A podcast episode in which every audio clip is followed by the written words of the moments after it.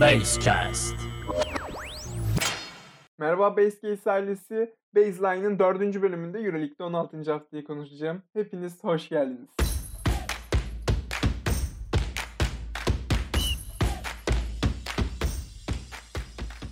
Hız kaybetmeden hemen Anadolu Efes Barcelona maçına geçelim. 86-79 bitmiş bir maç. Cidden mükemmel bir mücadele izlediğimizi düşünüyorum. Ben maçı izlerken çok zevk aldım. Hem Barcelona'nın son anlarda geri dönmesi, hem Efes'in kaçması, hem Bryant Dunstan'ın agresifliği her şey üst üste geldi maçta. Ama şunu söyleyeyim. Brandon Davis olsa Efes çok zorlanırdı. Yani zaten zorlandı. Yani büyük ihtimalle kaybederdi. Çünkü Bryant Dunstan'ı pot altında kimse durduramadı. Yani hem savunmada hem hücumda kimse Bryant Dunstan'ı geçemedi Barcelona cephesinde. Bu da büyük bir soruna yol açtı. Nikolates de istediği ikili oyunları bulamayınca skor üretmekte de sorun yaşadı Barcelona. Corey Higgins yani zaten çok sevdiğim bir oyuncu değildir Corey Higgins ama o da devreye giremeyince Barcelona'da bir mağlubiyet geldi Barcelona'dan. Çok erken bitirdi Yaskevicius molalarını. Mola almakta da çok sıkıntı çekti. Ama şunu söyleyeyim Efes'te yine yine yine diyeceğim bir şey var. Yani rotasyon sorunu devam ediyor Efes'in. Onu söyleyeyim ama Larkin, Simon, Mitsic, Bryant Dunstan hepsi çok iyi oynadılar. Larkin hele hele haftanın MVP'si seçildi yanlış bilmiyorsam. 23 sayı, 7 rebound, 8 asiste çok güzel bir oyun sergiledi. Maçı kopardı aldı adeta Larkin diyebiliriz. Ama bence yani bu maçın X faktörü yani maçın kahramanı Shane Larkin ama maçın gizli kahramanı değilim. Bryant Dunstan bana göre. 3 tane biliyor. 2 tane top çalması var. Savunmada harika işler yaptı cidden. Cidden iyi bir performans sergiledi. Barcelona cephesine geldiğimizde ise benim eleştireceğim bir nokta var. Oyun hakkında hiçbir şey söylemeyeceğim Barcelona'da Efes maçına dair. Çünkü Barcelona bence çok çok çok iyi bir oyun sergilemedi. Hatta yani benim Barcelona'nın başında yani Yasikevicius Barcelona'nın başına geçtiğinden beri izlediğim en kötü maçını çıkarttı Barcelona. Ama 79 sayı atmış diyorsunuz. Yani bu 79 sayıda Yankunas'ın herhangi bir e, Yankunas diyorum ya. Yasikevicius'un herhangi bir etkisinin olmadığını düşünüyorum. Benim en sevdiğim koç Euroleague'deki belki bilen ya en sevdiğim aslında koç Yasikevicius değil. En sevdiğim ikinci koç. Benim en sevdiğim koç Trinçeri'dir. Çok severim. Ee, ikinci koç Yasikevicius ama hiç göremedik onu sahada bence. Yani hiç istediği oyunu oynatamadı Barcelona'ya Efes maçında. Tabii Efes'in ekstra hücum performansı ekstra savunma performansı özür diliyorum ve Larkin'in ekstra hücum performansı son haftalarda çünkü iniş veren bir grafiği vardı hü- hücum konusunda. Ama sorununu çözmüş gibi duruyor Larkin. Yani bunları demek istiyorum bu konuda. Ama benim asıl eleştirmek istediğim nokta Barcelona ile Hurtel ilişkisi. Kabul ediyorum Hurtel'in yaptığı cidden kötü bir şey. Konuyu bilmeyenler varsa biliyorsunuz Yasikevicius Hurtel'i takımda istemiyor. Ve yani Hurtel'e git mi diyorlar artık. Ben kulüp içindeki şeyi bilemem ama Hurtel, Hurtel'in menajeri Fenerbahçe ile görüşme içerisinde olduğunu söylüyor Barcelona kulübüne. Fenerbahçe ile görüştüklerini söylüyor. Tamam diyor Barcelona yönetimi de o zaman izin veririz gidişine falan derken ve Fenerbahçe'nin hiç Hurtel'le ilgilenmediğini ve Real Madrid'le görüşüldüğü öğreniliyor. O yüzden e, gidişi de durduruluyor. Şimdi Westerman katılacaktır Barcelona kadrosuna diye bekliyorum. Hurtel'in geleceği ne olacak? Yani şu ana kadar bir serbest bıraktık diye bir açıklama da gelmedi Barcelona cephesinden bilmiyorum ama uçağı almadılar Hurtel'i. Yani şöyle söyleyeyim Yasikevicius'a karşı da biraz beynim düştü. Barcelona kulübüne karşı bütün sempatim darmadağın oldu. Onu söyleyebilirim. Sonuç ne olursa olsun ne yaşanmışsa yaşansın sen Euroleague şampiyonluğunu oynayan bir takımsın. Ve yani böyle bir şey yapman hiç hoş değil bir oyuncuya karşı. Evet oyuncunun yaptığı da hiç hoş değil. Kabul ediyorum. Hurtel'in yaptığı da çok kötüce bir şey Barcelona'ya karşı. Ama Hurtel'e yapılan çok çok daha saygısızca ve çok çok daha kötüce bir şey bence. Barcelona bu durumda haklıyken haksız konuma düştü. Bakalım bunu nasıl yönetecekler bu konuyu, bu durumları, Hurtel konusunu nasıl yönetecekler çok merak ediyorum ama Eskevicius'a karşı çok düştüm yani onu söyleyebilirim. Belki artık en sevdiğim ikinci koç bile değil. Hiçbir fikrim yok. Ama öyle yani umarım Barcelona Hurtel sorununu çözer ve hatasını affettirir. Gelen tepkilerin hepsi çok doğru bence Barcelona'ya karşı. Yani tek diyebileceğim bu. Yani Barcelona hakkında da cidden konuşmak istemiyorum. Çok soğudum kulübe karşı. Bunu söyleyebilirim. Ben hemen Fenerbahçe, Mila, e, Milano diyorum. Olympiakos maçına geçmek istiyorum. Evet Fenerbahçe uzun bir sürenin sonra 84-77 ile bir maç kazandı. Evinde kazandı. Evet ben galibiyetten son derece zevk aldım. Şöyle söyleyeyim Yan Veseli. Evet yani Yan Veseli diyorum. 17 sayı, 4 rebound, 5 asist. 8'de 8 2 sayılığı var. Çok iyi bir oyun sergiledi. Bir blok, bir top çalması da var. O da, savunma kısmında da, yani her kısımda çok iyiydi. Hele hele maç sonunda maçı açan oyunculardan bir tanesiydi. Guduric her ne kadar iyi bir oyun sergilemese de yani 4 sayı, 2 rebound, 3 asist değildi. Yani çok iyi bir oyun yoktu Guduric'e göre. Sergilemedi ama gelişi takıma yaramış gibi duruyor. Dejampierre'i çok beğendim. Melih üstündeki eleştirileri atar bir oyun, 60 gibi bir oyun sergiledi. Çünkü 12 tane sayısı vardı. İyi bir yani bence Melih için 12 sayı çok çok iyi yani. Onu söyleyebilirim. Bartel yükselişine devam ediyor. Dekolo bence hiç fena değildi ama daha iyi olabilir. Tabi sakatlıktan yeni çıktığında göz önünde bulundurarak konuşmak lazım. Yani o yüzden bu performansı iyiydi Dekolo'nun bence. Kokoşko kısmına gelmek istiyorum. Haftalardır yani 3 bölüm var bundan önce. 3 bölümde de Kokoşkov'u sert eleştirdim. Dedim işte alışamıyor, alışma belirtisi göstermiyor ama Olympiakos maçında Euroleague'e alışma alıştığını biraz alışmaya başladığını biraz göstermeye başladı. Oyunculara kızdı, bağırdı.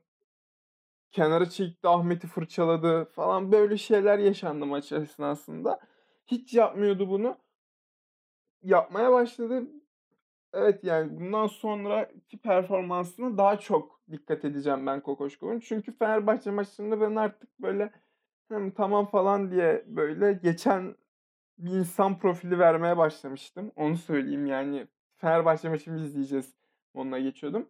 Ama tekrar bir bu gözlemi yapmalıyım. En azından 3-4 maç rahat rahat Fenerbahçe maçı izleyebileceğimi düşünüyorum. Kokoşkov hakkında gözlem yapmak için. Olympiakos cephesine geçtiğimizde yani Olympiakos bence yani ben kendi fikrimi söyleyeyim. Olympiakos bu maça bence hiç dahil olamadı. Yani ilk çeyrek ve son çeyrek 2 ve 3. çeyrekte Fenerbahçe bence çok fazla izledi Olympiakos'u. Onu söyleyebilirim. Yani durum böyle olunca Olympiakos da galibiyeti alamadı. Sulukas kötü bir performansla e, Sulukas diyorum. Papa Nikola kötü bir performansı vardı. Gerçi Sulukas'ın da kötü bir performansı var diyebiliriz. 7 asisti var ama o o çok iyi yani 7 asist çok iyi. Tabii Spanilis Veseli'nin bloğuna maruz kaldı. Spanilis bunları görecek adam mıydı dedirtti adeta kendisine. Yani böyle bir performansı vardı. Olympiakos aslında şöyle söyleyeyim. Fenerbahçe ve Olympiakos şu ana kadar ne oynadı anlaşılmayan iki tane takımdı bana göre. Yani Fenerbahçe'de öyle, Olympiakos'ta yani bir A planları yok daha çok yan planlar üstünden maça dahil olan takımlar iki takımda. Yani bu iki takım mücadelesini izlemek de biraz değişik geldi. Sadece bunu belirtmek için parantez açtım. Evet temsilcilerimizi konuştuğumuza göre Euroleague'de kalan maçlara geçelim. Zenit Kızılyıldız maçı açılış mücadelesiydi 16. haftanın ama ben çok izleme fırsatı bulamadım bu maçı doğruyu söylemek gerekirse. 98-69 Zenit ezmiş adeta. Kızılyıldız'da da Koç Obradovic gitti sanırım bildiğim kadarıyla. Öyle bir haber falan gördüm ama detaylarına bakamadım. Biraz acelem vardı o yüzden detaylara bakamadım. Ama yani bu maç hakkında bir şey konuşmanın gerektiğini düşünmüyorum. Çünkü Kızılyıldız benim çok Yani çok sevmek istediğim ama sevmediğim bir takım. Nedenlerini açıklamıştım daha önceden. Ama yani bugün, yani bugün dediğim salı günü kötü bir performans sergilemişler. Zenit iyi bir performans sergilemiş. Bunu hep yinelerim. 98 sayı atıp rakibini 69 sayıda tutan bir takım varsa o takım iyi oynamıştır. Maccabi Tel Aviv Olimp eee, Panathinaikos maçına geçelim. Bugün bende takımlar çok karışıyor nedense. Hiç anlamadım böyle. Hep yanlış söylüyorum takımları falan ya da bir birilerini falan. Nedenini bilmiyorum. Biraz ödevlerim var sanırım. Biraz onlara kafayı takıyorum. Ama söz verdim. Programı seslendiriyorum o yüzden. Yani sözümüzü tuttuk. Bunu unutmayın. Neyse. Bu sekansı geçtikten sonra Maccabi Tel Aviv Panathinaikos maçına geçtiğimizde ben dedim ki yani geçen hafta Barcelona karşısında çok iyi bir savunma vardı. Umarım bunu devam ettirir Maccabi dedim. Tam tersi bir e, performansla çıktı Maccabi. Tabi bu maçın kahramanı ne Maccabi ne Panathinaikos. Bu maçın kahramanı her türlü Nemanja Nedovic. Zaten çok sevdiğim bir oyuncudur. Beni yakından tanıyan herkes Nedovic'i çok beğendiğimi bilir. Özellikle Malaga yıllarında Fenerbahçe'ye gelmesini çok istiyordum. Ama yanlış hatırlamıyorsam o Milano'ya imza atmıştı. Sonra bir sakatlık süreci falan yaşadı. Böyle en son Panathinaikos'a geldi. Panathinaikos'ta da yavaş yavaş kendini bulmaya başlıyor. 30 39 sayı mükemmel bir performans yani. Maçta tuttu Panathinaikos'u. Hatta Panathinaikos maçta tutabilecekti tek oyuncuydu yani. Çok kötü bir Panathinaikos vardı çünkü. Benim izlediğim bölümde öyle söyleyeyim yani. Ne Nedovic hariç bir, biraz Bentley gördüm. Biraz gördüm onu da yani. Benim izlediğim bölümde Nedovic dışında başka bir oyuncu yoktu. Tel Aviv cephesine geçtiğimizde e, Scottie Wilbeck'in e, böyle rekabet içerisinde olduğu, duello içerisinde olduğu bir oyuncuyla, karşı takımda bir oyuncuyla duello içerisinde olduğu maçları çok sever. Ve 22 sayı 4 asistle iyi bir performans sergiledi bence. Yani karar organı olduğu takımda inisiyatif kullandı fazlasıyla. İnisiyatiflerinde benim izlediğim bölümde başarılıydı. O yüzden o konuda da bir laf edemeyeceğim Wilbeck'ine. O yüzden ben beğendim. Dragan Bender'in de yavaş yavaş basketbola döndüğünü görmek çok hoş. Yani tekrar hatırlamaya başlıyor. İlk bölümden beri Dragan Bender basketbolu unutmuş diyordum ve yavaş yavaş hatırlamaya başlıyor. Asfer CSK maçına geçtiğimizde yine çok izleyemediğim bir maç oldu. Şöyle söyleyeyim. Asvel ben bence beklentinin üstüne çıktı. CSK'ya karşı 78 sayı attı. Asvel dediğim gibi bu ligin flash takımlarından benim de takip etmeye özen gösterdiğim bir takım ama hep böyle maçları çakışıyor başka takımlarla. Bence ligin flash takımı son haftalara doğru ciddi bir playoff takımı olabileceğini düşünüyorum. En azından 11. 12. falan bitirebileceğini düşünüyorum. Yani playoff konuşabiliriz onlar için bence. Tek diyebileceğim bu Asvel hakkında. Yani daha hala Asvel'deki oyuncuları da biraz tanımaya çalışıyorum. O yüzden tam olarak hangi oyuncu hangisiydi falan tam olarak bilmiyorum. Sadece Mustafa Foll'la Yakubele'yi bir de Norris Kol'u çok yani böyle isim söylendiğinde yüzü gözümün önüne gelen oyuncular sadece bu üçü. O yüzden size bir şey söylemekte çok zorlanıyorum Asfer konusunda. CSK cephesine geçtiğimizde Mike James yine mükemmel performans sergilemiş. Maçı her ne kadar az takip etsem de Mike James'in mükemmel performansını duydum. 31 sayı, 3 rebound, 6 asist. iyi bir performans sergiledi ve Hurtel konusunda da tepki, ilk tepki gösteren insan olduğu için ona ayrı bir sempati kazanmaya başladım. Normalde Mike James'i çok sevmem ama ilk tepki gösteren Mike James olduğu için bir sempati var şu anda Mike James'e karşı.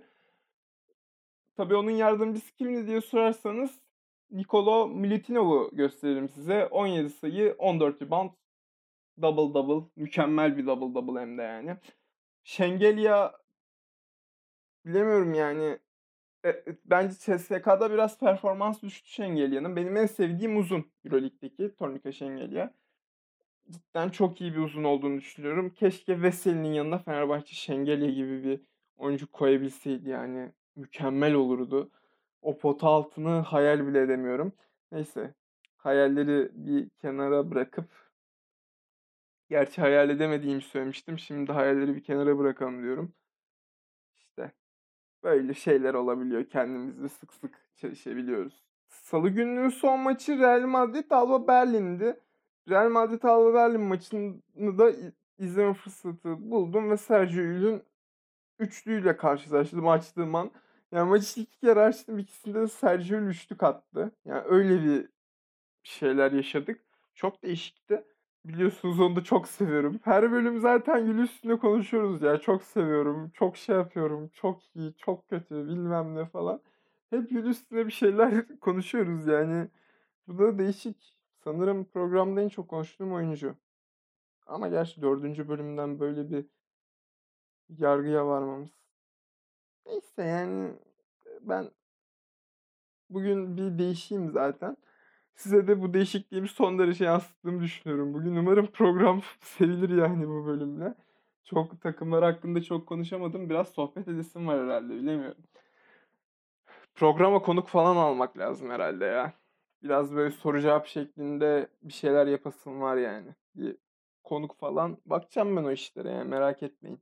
Neyse.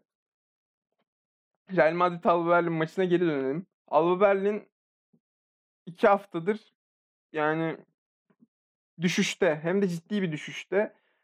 Fark yiyor, az sayı atıyor, çok sayıyor. Onlardaki sorun ne bilemiyorum çünkü maçlarını 40 dakika izleyemiyorum. Maçlarını 40 dakika izlesem herhalde bir teşhis, kendime göre bir teşhis koyabilirdim. Ama kendime göre de bir teşhis koyamıyorum. Sadece sorun var diye biliyorum. Tabii bu sorunlardan bir tanesi ne diye sorarsanız bence e, Niels Giffey. Çünkü son iki maçta da kötü bir performans sergiledi. Lux Sigma normalde sorun oluyor onlarda ama Lux Sigma son haftalarda özellikle son haftalarda yani performansını yükseltti. Bundan sonrası biraz da takımın işi. Bakalım Alba Berlin'in geleceği ne olacak? Ve çarşamba gününün açılış mücadelesi Zalgiris Bayern Münih benim son yıllarda izlediğim en eğlenceli maçlardan bir tanesiydi. Mücadele eşiği çok yüksekti. Hiç yani iki takım da böyle koparabilecek bir seviyeye gelemedi. İki takım da çok ortada oynadı yani ve Zalgiris'in, Grigonis'in son topta iki sayılıyla biten bir maç. Yani ne denilebilir ki? Mükemmel bir hikâyeye sahipti maç bence. Uzun yıllar hatırlanacak bir maç bence bu maç. Yani Zalgiris cephesine geldiğimizde Marius Grigonis yıldızdı. Yani tam bir yıldızdı. 22 sayı, 3 rebound, 2 asist. Bir de buzzer beater var ve bu buzzer beater onlara maçı kazandırdı. Bir de böyle bakınca ho yani Grigonis. Bayern Münih cephesine geçtiğimizde Bayern Münih'te ben neyi konuşurum? Jalen Reynolds konuşurum. Ya mükemmel bir oyuncusun sen ya. 17 sayı, 7 rebound, 3 asist nedir ya? Yani Jalen Reynolds eminim bu beklentilerle takıma katılmadı bu arada. Ben çok eminim yani. Jalen Reynolds'tan 10 sayı 10 rebound bekliyorlardı bence maksimum o da. Ama Jalen Reynolds yani beklentilerin bence şu ana kadar çok üstünde. Yani Bayern Münih sezonun flash ekiplerinden ve ya Zalgiris de sezonun flash ekiplerinden bence. Ben Yeskevicius'un gidişiyle Zalgiris'in daha kötü bir oyun sergileyeceğini düşünüyordum. Ama Martin Schiller sanırım koçların ismi. Yani söylüyorsam da çok özür dilerim yani. Martin Schiller'in gelişiyle biraz daha düşeceğini düşünüyorum. Çünkü hiç duymamıştım da adını ama hiç öyle değil. Çok hırslı bir kişilik. Martin Schiller de çok hırslı bir kişilik. Aynı Yeskevicius gibi. Ve yükselecektir. Hem de çok genç yükselecektir. Yani Euroleague'de daha çok yükselecektir diye düşünüyorum. Bayern Münih'e geldiğim yani Bayern Münih hakkında daha konuşmayacağım. Zaten önceki 3 bölümde Bayern Münih'i çok konuştuk bence. Yani benim bu sezon dedi, hala tekrarlıyorum. izlemekten en çok keyif aldığım takım Bayern Münih. Tam bir savunma takımı. Hücumda da olabildiğince topu dağıtarak oynamaya çalışıyorlar. Ha, tabii hep böyle oynayamazsın basketbolda. Zaman zaman da birebirler tabii ki oynanılıyor. Milano Baskonya maçı 79-84 Baskonya'nın galibiyetiyle sonuçlandı. Baskonya sonunda dedirtti bana yani. Çünkü Pierre Henry sonunda oynadı yani. Sonunda. 15 sayı, 8 asist, 2 rebound. Yani senden beklentimiz bu. Tamam 7 top kaybı yapman umurumda değil tamam mı? Ama böyle oyna. Böyle oyna yani. Bu, bu istatistiği tuttur. Tony Shakiri tabii yine farklı bir noktaydı. 12 sayı, 12 rebound. Yusufa Fall da ayrı bir noktaydı. 10 sayı. Bence çok iyiler takım olarak. iyi bir performanslar ama zaten yani şöyle söyleyeyim. iyi performanstan kastınız ne olduğuna da bağlı biraz bu. Çünkü mesela benim gibi çok fazlasıyla yani set oyunu seven insanlar var. Ben mesela set oyunlarını daha çok seviyorum. Topun dağıtıldığı, topun işte elle işlediği falan filan oyunları daha çok seviyorum. Ama bazı insanlar var onlar birebirleri daha çok seviyorlar. Yani birebir oyununuz çok seven bir basketbol serisiyseniz Baskonya, bu seneki Baskonya size çok şey vaat ediyor olabilir. Yani çünkü genelde birebirlere kalan bir takım oluyor ya da ikili oyunlarla işi götüren bir takım oluyor. Ama yine Baskonya'nın galibiyetinde sıkıntılı bir nokta vardı. Yani bundan sonra 8 kişilik rotasyonla mı devam edecekler? Ben çok merak ediyorum. Çünkü oldukça yoruldu oyuncular yani. Giedraitis çok yoruldu, Dragic çok yoruldu. Yani oldukça yoruldu oyuncular. Bakalım gelecekleri nasıl olacak? Milano ise zaten Milano'nun genel bir sorunu var. Bunu iki hafta gizlediler ama yine bence bu sorun gün yüzüne çıktı. Bence o o sorun ne derseniz birincisi topu çok tutan oyuncuları var elinde. Yani çünkü Sergio Rodriguez, Malcolm Delaney ve Kevin Panther gibi 3 tane oyuncuları var. Üçü de topu elinde tutmasını çok seviyor. Yani bunların hepsine bir çözüm bulacaktır umarım en kısa zamanda e, Ettero Messina. Evet haftanın son maçı Valencia Kimki. Valencia 88-82 Kimki'yi mağlup etmesini bildi. Bir haftalık aradan sonra kazanmasını da bildiler aynı zamanda. Yani cidden iyi bir oyun vardı Valencia'da ve şöyle söyleyeyim rotasyonda cidden çok iyi yaydılar bence maça yani. Pripelic 10 sayıda, Dubljevic 11 sayıda.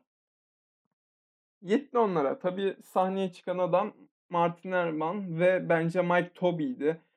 Yani Martin Erman, Mike Tobey ve Derek Williams üçlüsü bence maçı alan, koparan üçlü oldu. Çünkü Derek Williams'ın 15, Martin Erman'ın 16, Mike Tobey'nin 10 sayısı var. Aynı zamanda Martin Erman'ın 9 asisti, Mike Tobey'nin de 8 reboundu bulunuyor. Yani bence bu üçlü maçı alan üçlüydü. Tabii maçı izleyip hayır Dubljevic Pripelic aldı diyen insanlar da olacaktır. Onlara da saygım var ne diyeyim yani. Kimki cephesinde yine biliyorsunuz sorunları zaten nedir Kimki'nin? Ee, ya Şivet'le beraberler ya değiller. Şivet maça giremedi. 14 sayıda 14 sayı da az bir sayı değil ama yani 8'de 3 üçlükle bence ritmini bulamadı Şivet. Eric McCollum çıktı bir şeyler yapmaya çalıştı ama o da çok ritim bulduğu söylenemez. 2 sayı 3 sayılık atışlarda iyi bir ritim bulsa da 2 sayılık atışlarda hem çembere gidişte hem orta mesafede iyi bir performans sergileyemedi. Diyelim Eric McCollum için ve Kimki'deki kötü gidiş devam ediyor diyelim. Ligin dibine demir attılar. Bilmiyorum onlar da umarım çıkarlar. Çünkü cidden iyi bir kadro kadrosu olduğunu düşünüyorum Kimki'nin. Bakalım zaman gösterecek bize biraz Kimki'nin geleceğini diyelim. Ve bugünkü bölümümüzün sonuna gelelim. Cidden güzel bir hafta geçirdiğimizi düşünüyorum 16. haftada. Ya aslında 15. haftayı biraz arattı çünkü 15. hafta cidden çok zevkliydi. 16. hafta o kadar zevkli değildi. Umarım 17. hafta hepsinden daha zevkli olur. Göreceğiz. Zaman gösterecek bize bunları. Bir sonraki bölüme kadar yaşamayı unutmayın ve kendinize dikkat edin. Şimdilik hoşçakalın. Basecast.